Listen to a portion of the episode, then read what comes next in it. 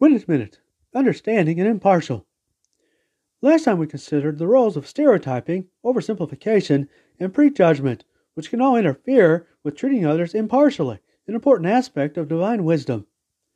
Focusing on one's respect for law and right conduct can greatly help.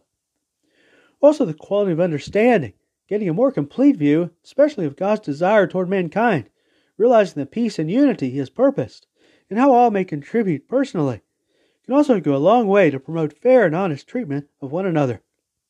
Empathy may be shown not just for a select group, but for all people.